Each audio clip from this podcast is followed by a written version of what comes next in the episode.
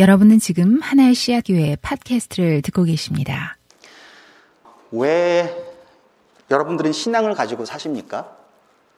그왜 신앙을 가지고 사느냐라는 질문에 대해서 이제 사람들에게 물어보면 기독교인들에게서 나오는 대답은 대개 뭐 구원을 받기 위해서 뭐 하나님의 사랑 뭐 이런 이야기 비로 약간 이제 종교적인 대답들이 주로 나오는 것 같습니다. 그렇지만 그것 위해서 바로 이제 그 다음에 나오는 대답은 마음의 평안 이런 얘기가 나오죠. 그러니까 이제 비기독교인들에게 만약에 당신이 기독교 신앙을 갖는다면 왜 갖게 될 것, 같냐라고 물어보면 역시 이제 마음의 평안 이것이 되게 굉장히 높은 순위를 차지하는 것 같습니다. 인터넷 찾아보면 이런 비슷한 서베이도 굉장히 많이 있으니까 아마 보시면 뭐 대충 트렌드가 그렇다는 걸 보실 수 있을 겁니다.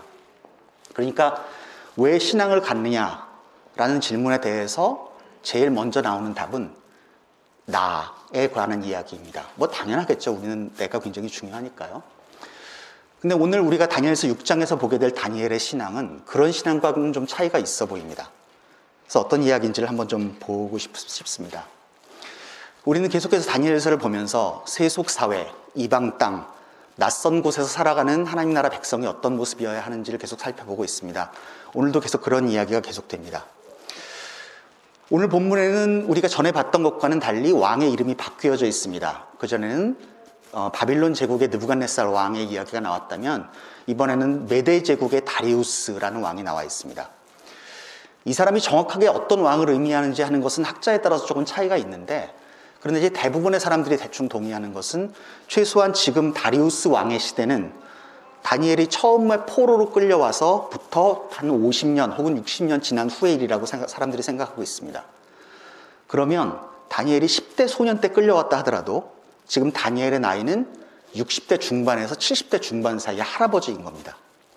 오늘 이제 다니엘의 그, 그 할아버지인 다니엘을 그리고 이제 본문을 보셔야 얘기가 좀 잘 될 수 있을 것 같습니다.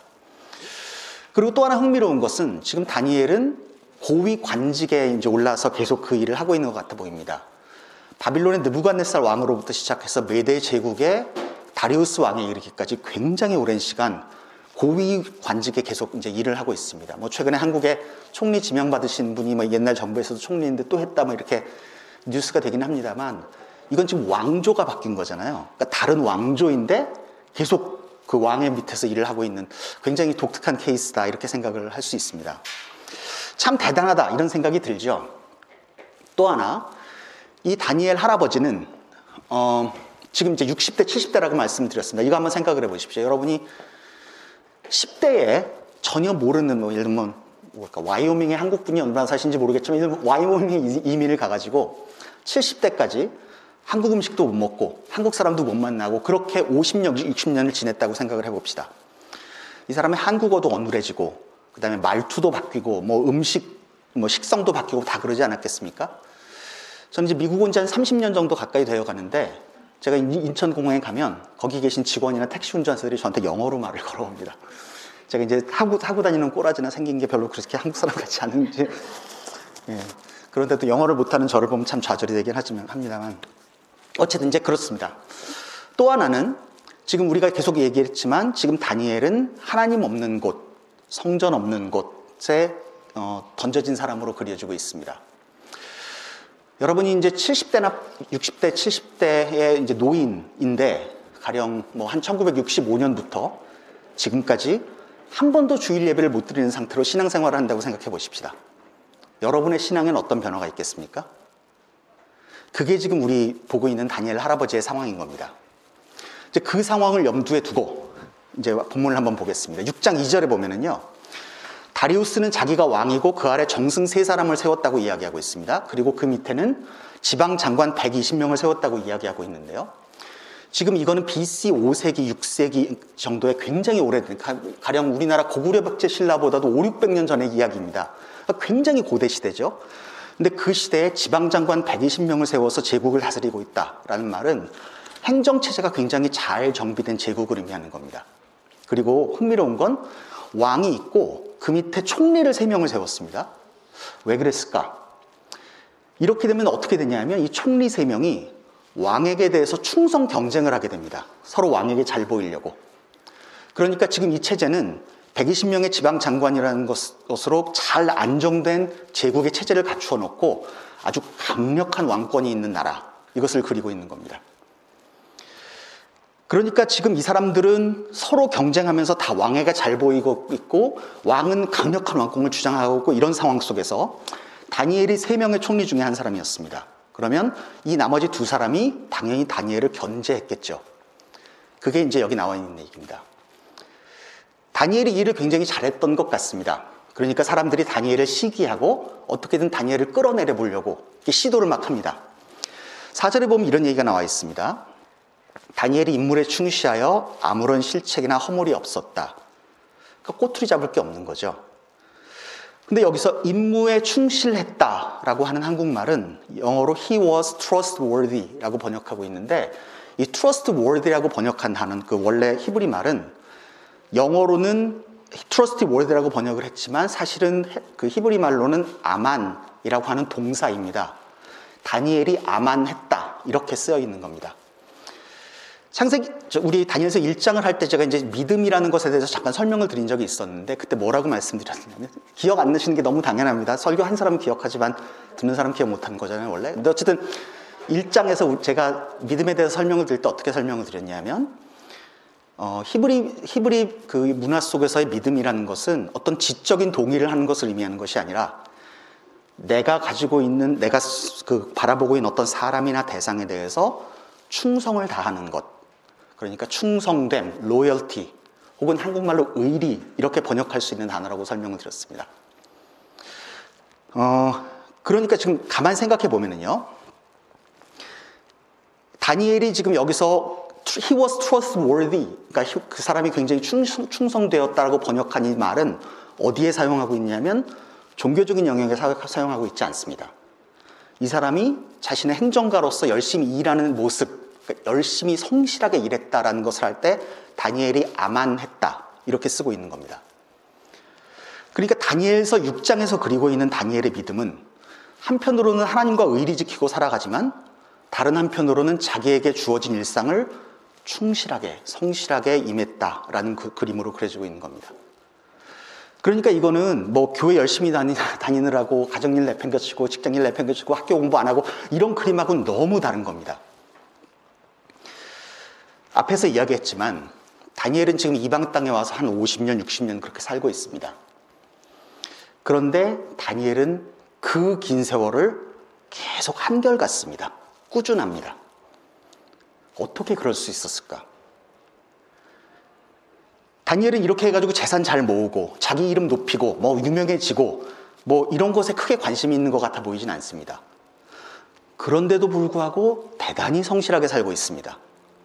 어떻게 그럴 수 있었을까?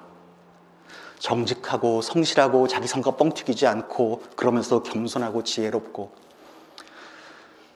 반복되는 일을 하는 것은 누구에게나 괴롭습니다.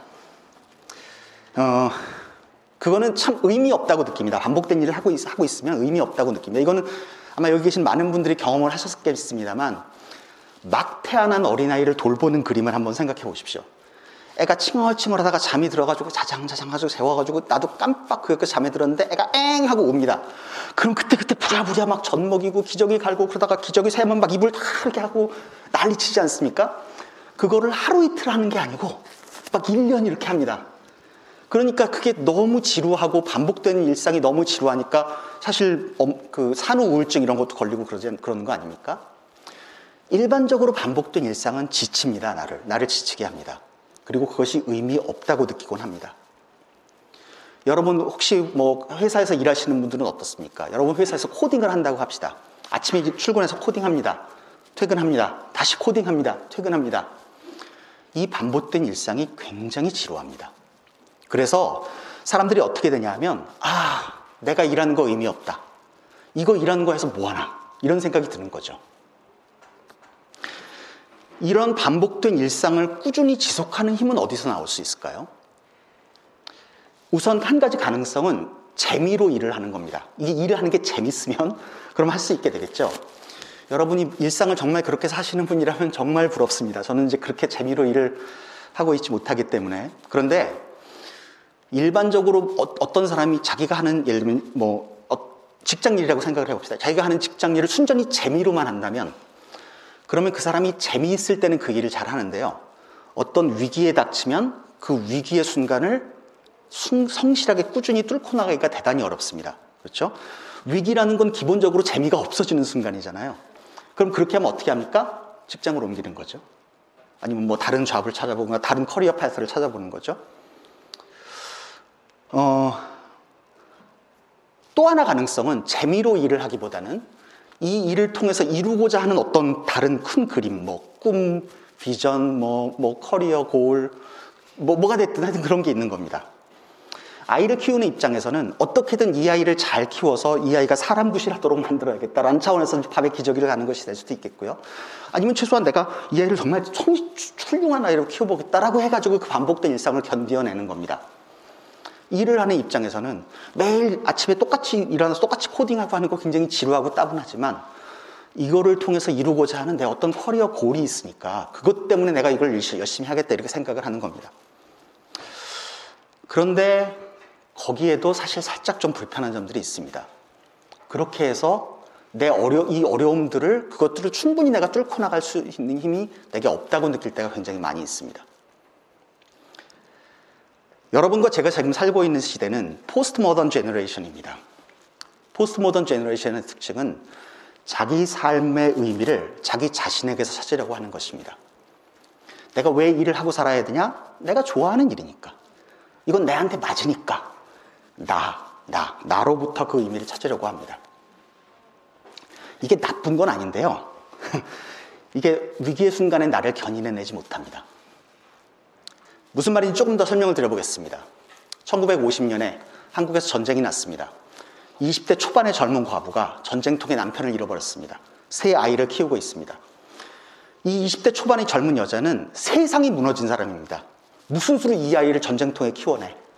그런데 그 여인이 초인과 같은 힘을 발휘해가지고 그 아이들을 키워냅니다. 낮에는 산에 가서 산나물 캐고 밤에는 삭바느질 해가면서 그 아이들을 초등학교 보내고 그다음에 뭐 국민학교 있겠습니다만 국민학교 보내고 중학교 보내고 해가지고 애들 뭐 그렇게 키웁니다. 이 연약한 여인이 세상이 무너진 것 같은 이 여인이 무슨 수로 그 위기를 뚫고 지나가나요? 그거는 어떻게든 이 아이들을 나를 희생해서라도 꼭 키워내겠다고 하는 목표의식입니다. 그렇죠? 이 아이가, 그러니까 이 여인이 생각하면서 삭바늘질 하다가, 어우, 삭바늘질 의미 없다. 좌불 바꿔볼까? 이런 생각 상상해 볼 수 있겠습니까? 산나무를 캐다가, 어우, 이 산은 재미없어. 저 산 갈래. 이런 생각 해볼 수 있겠습니까? 왜 이 여인은 일상이 지루하지 않냐 하면 이 사람이 꿈꾸고 있는, 이 사람이 바라보고 있는 더 큰 골이 있는 겁니다. 그래서 그 지루한 일상을 뚫고 지나가고 몇십 년을 그 아이들을 키워내는 겁니다. 우리가 살아가다가 소위 잘 나갈 때는 그런 생각 안 합니다. 술술 잘 풀릴 때는 위기가 없죠. 그런데 어떤 위기가 닥쳤을 때는 우리가 어, 이거 의미 없다. 재미없다. 못 해 먹겠다. 이런 생각이 드는 거죠. 베이에리에서 그걸 흔히 해결해내는 방법은 뭡니까? 맛집을 찾아가는 거죠. 맛있는 거 먹으면서 그거 읽는 겁니다. 여행을 가는 겁니다. 이 메스로부터 잠깐 벗어나서 내가 딴 걸 하는 거죠. 취미 활동에 몰입하는 겁니다. 내가 하고 있는 일에서 주, 주고, 주고 있지 못하는 재미를 딴 데 가서 찾아보는 겁니다. 이거 하나도 잘못된 것 아닙니다. 저는 여러분들이 이거 정말 잘 하면서 여러분 스트레스 매니지먼트 잘 하시길 정말 바랍니다. 그러나 그것들이 궁극적 해결책을 주지 못합니다. 저는 91년부터 소위 청년사역이라는 걸 하면서 살아왔습니다. 어, 한국과 미국에서 굉장히 많은 사람들을 만나왔습니다. 지금 50대가 된 사람들이 20대 청, 청년일 때부터 그 사람들과 성경 공부를 했었고요. 지금은 90년대 생 사람들과 성경 공부를 또 하고 있습니다. 그러니까 굉장히 많은 사람들을 만나고 또 어, 예를 들면 베이에리아에서 뭐 우리 교회에서는 여러분들이 저랑 별로 만, 만나주시지 않습니다만 사실 우리 교회에 다니지 않는 다른 교회 다니시는 베이에리아에 계시는 분들은 이제 저한테 카톡도 하고 전화도 해가지고 만나서 이야기도 하고 비디오 챗이라도 하자 그래가지고 이제 비디오 챗하면서 신앙과 삶에 대해서 나누는 경우가 꽤 많이 있습니다. 그래서 적어도 베이에리아에서도 지금 우리 교회에 다니시는 분들의 나이대에 해당하시는 분들과 꽤 많은 대화를 나누면서 살고 있습니다. 어, 그러니까 제 생각에는 제 나름대로 지금 베이에리에서 살고 있는 혹은 좀 더 크게 보면 미국에 살고 있는 한국 크리스찬들의 어떤 스냅샷들을 나름대로 관찰한 결과가 있다, 데이터가 있다고 저는 생각하고 있습니다. 근데 제가 보기에요. 이 미국에서 만나는 80년대생, 90년대생들 혹은 70년대 후반생들부터 시작되는 그 나이대에 계신 한국인 그리스도인들이 정말 많은 경우 영적 우울증에 빠져 있는 것 같습니다. 우울증이라는 것은 우울한 기분이 아니고 메가리가 없는 거 아닐까? 의욕이 없는 게 우울증이죠. 이 사람들이 영적인 부분에 관한 한 거기에 들어가면 의욕이 없어지는 겁니다. 왜 그럴까? 여러 가지로 생각해 볼 수 있겠지만 저는 그 이유로 지금 20대, 30대, 40대 초반까지의 그리스도인들이 가지고 있는 신앙이 지나치게 개인적이기 때문이라고 분석하고 있습니다. 하나님을 믿는데 그 자신이 믿는 하나님이 자신의 욕구를 충분히 충족시켜 주지 않는 겁니다. 그러니까 하나님께서 협조를 안 해주시니까 신앙이 무슨 의미가 있어 이런 생각이 드는 거죠. 그래서 세상에서 살 때는 자기 앞가림, 내 힘으로 자기 앞가림하면서 살지만 신앙의 영역에만 오면 도대체 이 신앙은 어디다 쓰는 거야 이런 생각이 드는 겁니다. 세상에서 빠릿빠릿하게 잘 사는 사람들조차도 신앙의 영역에만 들어오면 그렇게 무게력에 빠지지만 세상에서 빠릿빠릿하게 못하는 사람들은 어떤가요? 하나님이 협조 안 해줘서 세상에서 빠릿빠릿 못, 못 사는 거잖아요. 그러니까 또 신앙의 의미가 없다고 느낍니다. 만일 다니엘이 믿고 있는 하나님이 자신의 꿈을 이루어주는 하나님이었다면 다니엘은 이렇게 50년, 60년 꾸준히 신실하지 못했을 겁니다.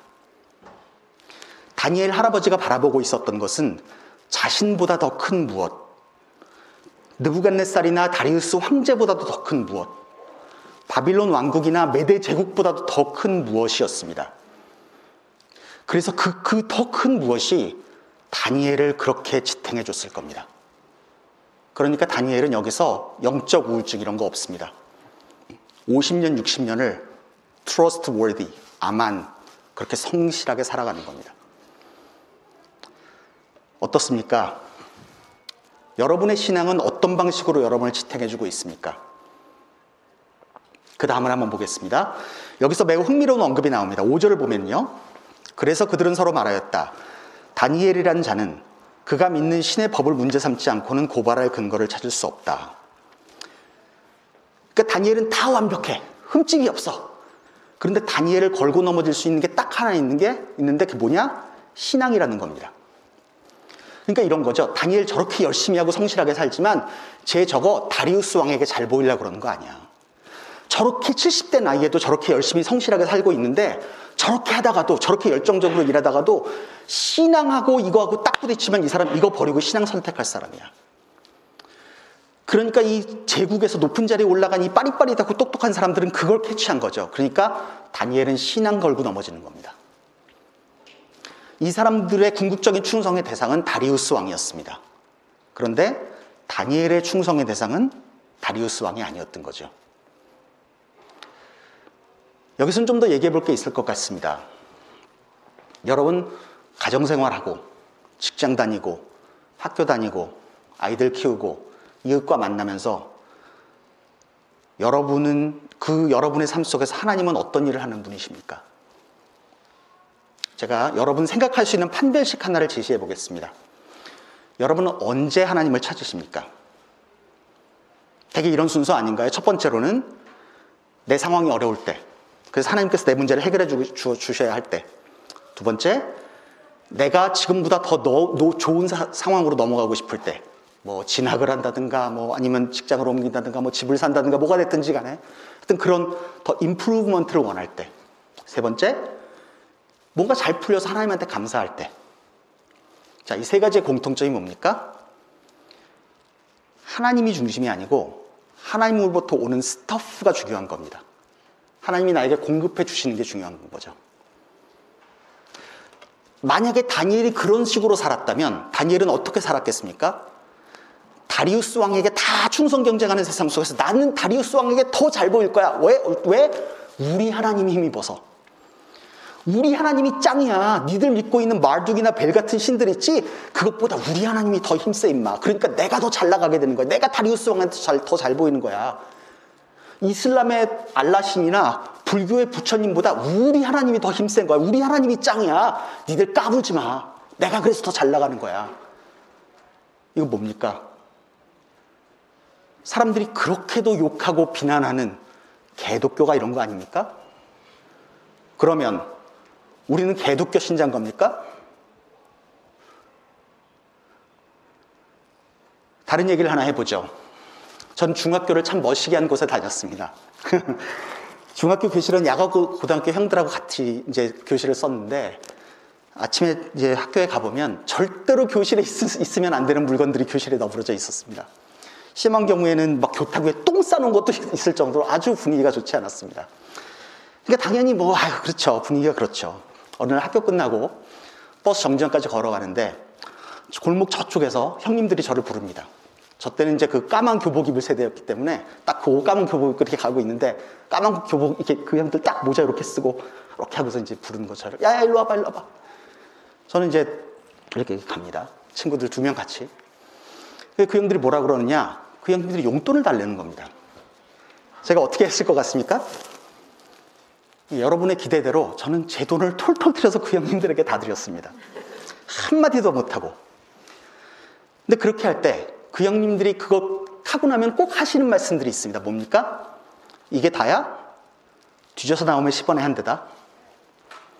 저는 그 10원에 한 대 맞고 싶지 않아서 정말 다, 형, 여기 회수권, 회수권이라는 거 혹시 아시는 분이 있는 분이 여기 이것도 있어요. 그러면 막, 다, 막 뒤집어가지고 다 보여드리면서 형님 진짜 이거 답니다. 그러면 이제, 그래, 가봐. 털털 털리고 이제 가는 겁니다. 그러면 이제 그날은 버스 못 타고 집까지 걸어와야 되는 거죠. 저는 기독교를 종교로 가지고 있다는, 있다고 이야기하는 사람들 중에서 나름대로 구원의 확신도 있고 예전에 뜨거웠던 체험도 있고 나름대로 교회 예배도 잘 다니는데 왜 내 신앙에는 이렇게 힘이 없느냐고 이야기하는 사람들을 정말 많이 만납니다. 왜 신앙이 있는데 내 일상은 이렇게 매가리가 없느냐고. 하나님을 믿는데 그 믿음이 왜 내게는 아무 역할도 못 해주느냐고. 그렇게 얘기하는 사람들을 정말 많이 만납니다. 그분들의 문제가 모두 한 가지라고 다 단순화시켜서 생각할 수는 없겠습니다만 적어도 제가 경험한 바에 따르면 많은 경우에는 우리가 믿는 하나님이 너무 쪼잔한 것이 문제입니다. 우리가 믿는 하나님이 겨우 주머니 뒤져가지고 내게 10원 더 주는 수준의 하나님인 건데 그 하나님이 무슨 수로 나를 인도해낼 수 있겠습니까? 우리가 믿는 하나님이 내가 원하는 것 기도라는 동전을 넣으면 코카콜라 나오는 그 그것들을 제공해 주시는 밴딩 머신 같은 하나님인데 그 하나님이 무슨 수로 나와 세상을 바꿔내겠습니까? 다니엘의 하나님은 그런 하나님이 아니었습니다. 다니엘이, 다니엘의 하나님은, 다니엘이 가지고 있었던 하나님에 대한 신앙은 그 힘을 얻어서, 얻어서 세상에서 더 잘 살게 되는 것이 아니라 세상 자체를 다르게 해석하고 그래서 다르게 바라보게 하는 것이었습니다. 그러니 다니엘은 다른 사람들과는 다르게 바라볼 수 있었고 다르게 행동할 수 있었던 겁니다. 우리 하나님은 세상을 창조하셨고 세상을 다스리는 분입니다. 그렇다면 내가 내, 그분이 내 뜻 받아주는 것보다 내가 그분 뜻 따르는 게 당연합니다. 그것이 내 생각과 다르다 하더라도 그것이 그분의 사랑이라고 신뢰하고 따르는 것이 논리적으로 당연한 겁니다. 하나님 믿고 살면서 정말 하나님이 나를, 우리를 진짜 사랑하는 것 같이 느껴지지 않는다고요? 예전에는 한때 그렇게 뜨거웠던 마음도 있는데 혹은 지금이라도 찬양 부르면서 잠깐 마음이 뜨거워질 때 그런 생각 드는데 그게 식어버리는 것 같다고요? 그래서 하나님이 사랑이 식었다고 생각하십니까? 문제는 하나님의 우리를 향한 사랑이 식은 것이 아닙니다. 어쩌면 문제는 우리의 하나님을 향한 사랑이 식은 것일 겁니다. 하나님은 여전히 우리를 사랑하십니다. 그런데 우리가 예전같이 하나님을 사랑하지 않는 것이죠. 그래 놓고 나 혼자 하나님한테 삐지는 거죠. 한 가지 더 보겠습니다. 왕 말고 다른 누구에게도 기도하지 말라는 말도 안 되는 명령을 받고도 오늘 본문에서 읽었던 것처럼 다니엘은 자기 집에서 예루살렘으로 난 창문을 열어놓고 그 옆에서 기도를 드렸습니다. 이거 진짜 미련하지 않습니까? 아니 골방에서라도 최소한 들어가서 하면 사람들한테 안 들키잖아요. 골방에서 기도해도 우리 하나님 다 들으시잖아요. 근데 왜 이랬을까요? 여러 가지 설명이 가능하겠습니다만 저는 이것에 대한 한 가지 설명으로 다니엘의 습관을 들고 싶습니다. 이 사람 10대 포로로 끌려와서 지금 70대가 될 때까지 늘 그 자세로 그곳에서 그곳을 바라보며 그렇게 기도했던 겁니다. 다니엘에게 있어서 하나님과 동행하는 것은 그 사람의 일상이었습니다. 제가 지금 여기서 강조하는 것은 그러니까 더 열심히 종교적이 돼서 더 막 기도해라. 아, 뭐 기도하면 좋겠습니다. 이제 그걸 강조하는 것이 아니라 하나님과 동행함의 일상을 꾸준히 하는 것에 관한 이야기를 하고 싶은 겁니다. 도대체 하나님을 믿으면 사람이 어떻게 바뀌나요? 여러분은 어떻게 바뀝니까? 대개 사람은 이렇게 얘기, 사람들이 이렇게 얘기합니다. 은혜 받아야지. 마음이 뜨거워지면 바뀌는 거야. 아, 물론 이게 딱 틀린 얘기는 아닌데요. 저는 대형 집회를 디자인하고 이것들을 execute 하는 일을 지난 한 뭐 십몇 년, 이십 년 가까이 해왔습니다. 제 경험에 따르면 마음이 뜨거워지는 건 짧으면 3일, 길어야 효력이 6개월입니다. 그러니 맨날 하나님을 믿어도 내가 바뀌질 않습니다. 회개 기도만 넘쳐나고 교회 올 때마다 죄책감만 드러납니다. 늘 신앙생활 어떻게 하세요? 그럼 아유 성경 봐야 되는데요. 어떻게 살세요? 아유 하나님 생각 못하고 살았네요. 하나도 안 바뀌는 겁니다. 가령 제가 축구 선수가 되고 싶어 한다고 합시다. 손흥민이 축구를 하는 걸 보면서 감동을 받았습니다. 와, 손흥민 멋지다. 뭐 어제 해트릭 했던데. 감동도 받고 멋있었습니다. 그러니까 볼 때마다 나는 축구를 더 잘하게 되리라 결심도 합니다. 그러면 제가 축구 잘하게 됩니까? 아니죠. 그렇게 감동을 받고 나면 공을 들고 필드에 나가야죠. 그래서 연습도 하고 실전 경험도 쌓아야 되는 거죠. 우리가 신앙을 가지고 산다는 것은 나는 아무것도 안 하고 하나님께서 그냥 감동만 주시면 내가 그냥 아무 생각 없이 이렇게 따라가가지고 하나님 뜻대로 살아가는 거 아닙니다. 우리 하나님은 나를 정말, 우리를 정말 사랑하시고, 우리를 위해서 정말 우리의 변화를 위해서 많은 것들을 공급해 주시고, 그분의 최선을 다하시는 분이지만, 우리 생각을 꺾고 우리를, 우리 의지와 관계없이 우리를 조정하지 않으십니다. 그건 하나님의 우리에 대한 리스펙트입니다. 그러니까 내가 자리를 박차고 일어나서 내가 해야 되는 거죠. 지금 여러분 큐티 하는 거, 교자실에서 큐티하는 거 벅차고 힘들더라도 그것이 내게 자연스러운 습관이 되도록 꾸준히 한번 해보십시오. 공을 들고 필드에 나가는 겁니다. 세상 살아가면서 도대체 하나님 말씀 어떻게 적용하고 사나 이런 거 생각하는 게 익숙하지 않더라도 계속 한번 해보는 겁니다. 그렇게 내가 바뀌어가는 겁니다. 축구 선수가 되기 위해서 내가 하기 싫어도 공을 들고 필드에 나가는 순간이 있는 것처럼 내가 말씀 보고 기도하거나 하나님 뜻대로 사는 것이 내게 익숙하지 않거나 잠깐 피곤해서 하기 싫다 하더라도 그때 해야지 라고 번쩍 일어나서 해야 하는 일 그것을 통해서 내가 바뀌는 겁니다. 그러면 우리는 다니엘 할아버지 같은 그런 꾸준한 사람이 될 수 있는 거죠. 다니엘서의 다른 본문에서 볼 수 있었던 것처럼 하나님께서는 이 모든 과정에서 침묵하십니다. 아무런 말씀도 없으십니다. 다니엘에게 어떤 일이 벌어질 것이라는 힌트도 주시지 않습니다. 근데 하나님이 언제 나타나시나요? 사자굴입니다. 본문에서 보면 사자굴 안에서 무슨 일이 벌어지는지는 하나도 이야기하고 있지 않습니다. 아침에 일어나서 사자굴을 열어보니까 거기에 다니엘이 살아있는 겁니다. 그러면 사자굴 안에서 무슨 일이 벌어졌는지를 알고 있는 유일한 사람은 누굽니까? 다니엘입니다. 하나님께서 무슨 일을 하시는지를 보게 되는 것은 사자굴 안에 있는 사람들에게만 주어지는 특권입니다. 다니엘에게 있어서 신앙은 세상을 이기는 힘이 아니었습니다. 오히려 다니엘에게 있어서 신앙은 세상을 잘 살아가는데 장애가 되는 것이었습니다. 우리 다니엘 할아버지에게 있어서 신앙은 그것만 아니었다면 이렇게 힘들 필요가 없었습니다. 그런데 우리 다니엘 할아버지는 평생 살아온 대로 그 습관 버리지 못하고 그냥 그대로 가는 겁니다. 우리 다니엘 할아버지 그렇게 하니 영적 우울증 그런 거 없습니다. 파릿파릿합니다. 그분이 살아가는 삶보다 더 크고 가치 있는 일에 자기 무게중심을 두고 있으니 비로소 삶 자체를 객관적으로 제대로 해석하는 힘을 갖게 되고 그래서 내, 내가 살고 있는 삶 속에 정말 다른 차원의 힘을 갖게 되는 것입니다. 여기 다니엘 할아버지 본문에서 보십시오. 어디 70대 노인 같습니까? 10대, 20대 팔팔한 청년 같지 않습니까? 여러분 몇 살이십니까? 여러분, 왜 여러분은 마치 나이, 나이 20대, 30대, 40대 밖에 안 됐는데 마치 70, 80대인 것 같이 그렇게 살고 계십니까? 여러분에게 있어서 이렇게 팔팔거리는 신앙은 어디에 있습니까? 왜 그렇게 다니엘 할아버지가 70대에 가지고 있었던 20, 30대의 팔팔한 신앙을 20, 30대인 여러분들이 그, 신, 그 70대 같은 신앙을 가지고 사시, 사시란 말입니까?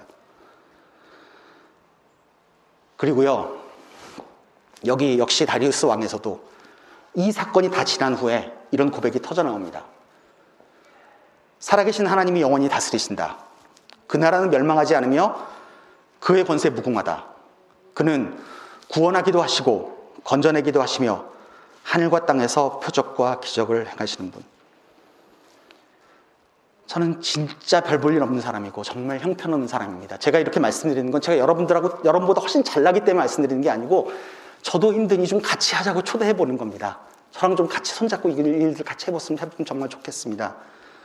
그렇지만 정말 정말 저는 정말 이 다니엘 할아버지처럼 늙고 싶습니다. 이렇게 꾸준하게 한번 살아보고 싶습니다. 이제 오늘부터 시작되는 이번 주는 소위 고난 주간, Holy Week입니다. 예수님의 고난과 죽으심을 생각해 보는 주간입니다. 제국에 살아, 살고 있는 우리는 제국의 속, 그 제국의 속박에서 있는 우리를 해방시키기 위해서 예수님께서 지불하신 값은, 하나님께서 지불하신 값은 그 아들의 죽음이었습니다. 예수님께서 그 처절한 죽음을 감내하시면서도 하나님께서 기도드렸던 건 뭐냐면, 하나님, 이 죄를 저 사람들에게 돌리지 마십시오. 저 사람들은 자기가 하는 일을 모르고 있습니다.